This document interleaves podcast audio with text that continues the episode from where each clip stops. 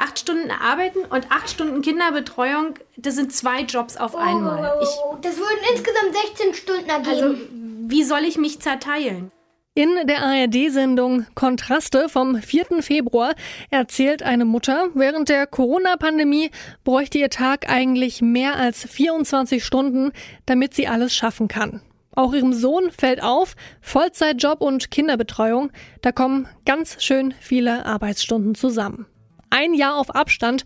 Was haben wir gelernt? Das ist das Thema in dieser Woche bei uns im Podcast. Heute schauen wir genauer auf Mütter und Väter. Und wir fragen uns, wer kümmert sich eigentlich in der Krise? Es ist Dienstag, der 16. März 2021. Ich bin Marianta. Hi.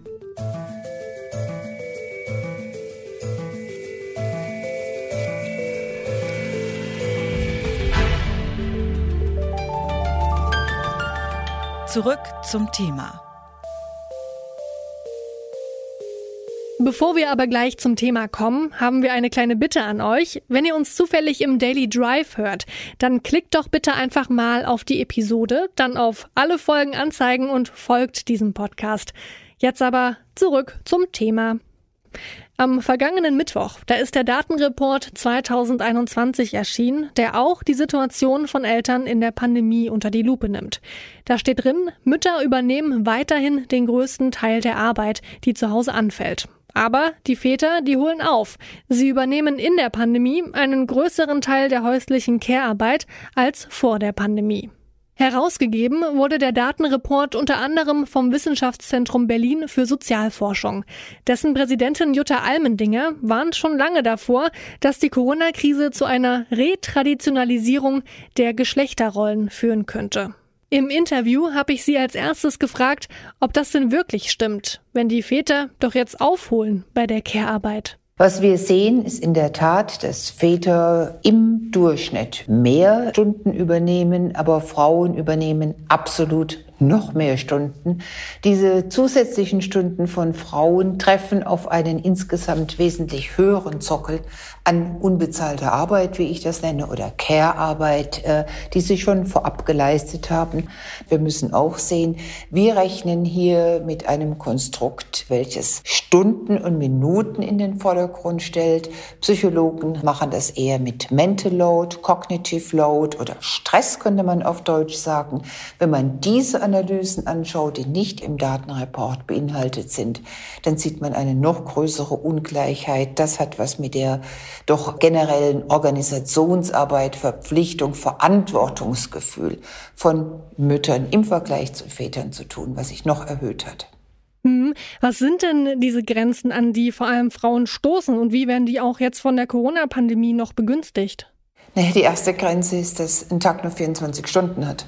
Und äh, wenn sie allemal schon Teilzeit erwerbstätig sind und die Mehrheit der Frauen mit jungen Kindern ist nur Teilzeit erwerbstätig und sie legen zu dieser Teilzeit Erwerbstätigkeit noch weitere unbezahlte Arbeit drauf, dann sehen wir auch, dass Frauen mit der bezahlten Arbeit tendenziell nach unten gehen. Das ist das eine. Dann haben wir eine Begrenzung dadurch, dass der öffentliche Raum Güter auf einmal zurückzieht. Und das ist natürlich die Kindertagesbetreuung es sind die Schulen und selbst wenn sie dann temporär wieder offen ist, ist das mit einer großen Unsicherheit für die Mütter, auch für zu Hause arbeitende Väter natürlich, aber es ist aufgrund unserer Geschlechterkultur hauptsächlich die Gruppe der Mutter gezwungen, reaktiv auf das entweder Wegsein oder Ankommen und Zurückkommen der Kinder angewiesen. Ich würde zum Abschluss gern noch mal mit Ihnen in die Zukunft schauen. Könnte die Corona-Pandemie langfristig zu einer ja, gerechteren Arbeitsteilung zwischen den Geschlechtern führen, einfach weil uns die Corona-Krise gezwungen hat, da endlich genauer hinzuschauen? Das Potenzial ist durchaus da, wenn wir ernst schauen, welche Situation sich durch Corona ergeben hat und auch durchaus, wenn wir daraus lernen. Wenn wir also sehen, dass Männer in der Tat bereit sind, mit ihrer Arbeitszeit nach oben zu gehen, wenn sie im Homeoffice sind, dann ist die Frage, wie können wir beispielsweise Arbeitszeiten insgesamt mehr regeln, so dass sie gleicher zwischen den Partnern verteilt ist. Was waren die Anreize, die zu dieser noch größeren Ungleichheit Ungleichverteilung geführt haben. Wo sehen wir aber durchaus die, ich könnte jetzt fast sagen, ohne dass das jetzt zu ironisch klingen sollte, das Entgegenkommen oder die Einstellungs- oder Verhaltensweisens Veränderungen von Männern und wie können wir die in Zukunft so stützen, dass sie bleiben. Was machen eigentlich Eltern, die nicht mehr können? Ich frage für alle, die ich kenne. Das ist Mareike Kaiser, Chefredakteurin des feministischen Magazins Edition F. Diese Frage hat sie im ersten Lockdown bei Twitter gepostet.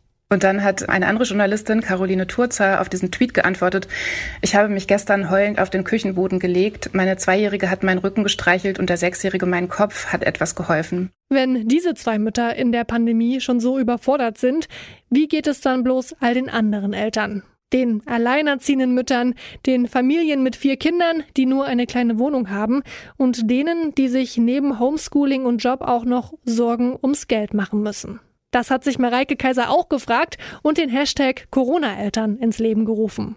Eltern, vor allem Mütter, sind eher Stimmen, die so im gesellschaftlichen Diskurs unterrepräsentiert sind. Und die Corona-Krise hat das nochmal verschärft. Die Journalistinnen, die ich kenne, die auch Kinder haben, haben sich zurückgezogen zwangsläufig, also mussten sich zu Hause um die Kinder kümmern, Homeschooling machen und natürlich schreibt man dann da jetzt auch nicht den nächsten politischen Kommentar, wenn man für sich selbst vielleicht fünf Minuten am Tag mal Zeit hat, um aufs Klo zu gehen.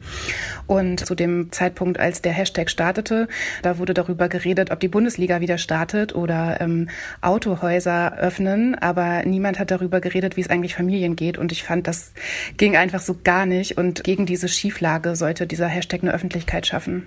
Irgendwann gab es dann aber zumindest finanzielle Unterstützung. Eltern bekommen zum Beispiel 150 Euro Kinderbonus pro Kind. Das reicht aber, das höre ich schon so ein bisschen raus, Ihrer Meinung nach nicht so richtig aus, oder? Ja, ich habe das damals Schweigegeld genannt, als diese Zahlung kam.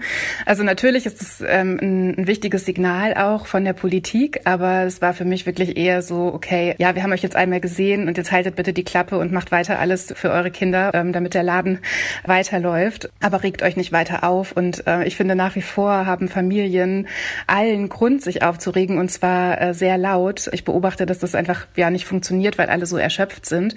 Aber man muss sich das mal vorstellen. Also es ist ja wirklich seit einem Jahr sind die meisten Kinder fast Vollzeit zu Hause und Eltern sollen aber trotzdem noch ihrer Erwerbstätigkeit nachgehen. Alle, die jetzt zuhören, die schon mal Kinder betreut haben, wissen, es ist einfach unmöglich, eine zum Beispiel ähm, Videokonferenz zu führen und ein Baby auf dem Arm zu haben. Dann wollen diese Kinder auch die ganze Zeit essen. Ich glaube, das wissen auch alle Eltern. Man ist irgendwie die ganze Zeit nur damit beschäftigt, den nächsten Snack zu machen.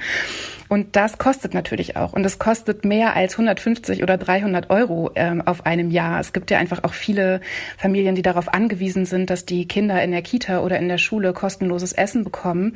Das alles fällt ja weg. Was würden Sie sich denn wünschen von der Bundesregierung, dass es ja Ihnen besser geht oder allen Eltern besser geht? Ja, es müsste einfach eine Politik gemacht werden, die sich nicht an Vollzeit arbeitenden Männern ohne familiären Anhang ausrichtet, sondern an Müttern zum Beispiel. Also wenn wir uns jetzt vorstellen, es gibt eine alleinerziehende Mutter mit äh, drei Kindern, eins davon hat erhöhten Pflegebedarf, lebt vielleicht mit einer Behinderung. Wenn man sich dann überlegt, wie kommt die eigentlich gut durchs Leben? Wie hat die ein bisschen Freizeit? Wie kann sie gut ihre Miete bezahlen? Wie kann sie auch mal in Urlaub fahren mit den Kindern? Dann muss es eben darum gehen zu gucken, wie können Kinder gut digital unterrichtet werden? Wie kann man Eltern jetzt Entschädigungszahlungen zahlen dafür, dass sie ihrer Erwerbstätigkeit nicht mehr voll nachgehen können? Also das finde ich sind so Dinge, die man prioritär behandeln müsste und ob die Bundesliga jetzt weiterläuft oder nicht, finde ich, dürfte da nicht die Priorität haben. Homeschooling, Kochen und Kinder betreuen. Darum kümmern sich auch in Corona-Zeiten vor allem die Mütter. Aber die Väter, die holen auf. Sie beteiligen sich jetzt mehr an der Care-Arbeit als vor Corona.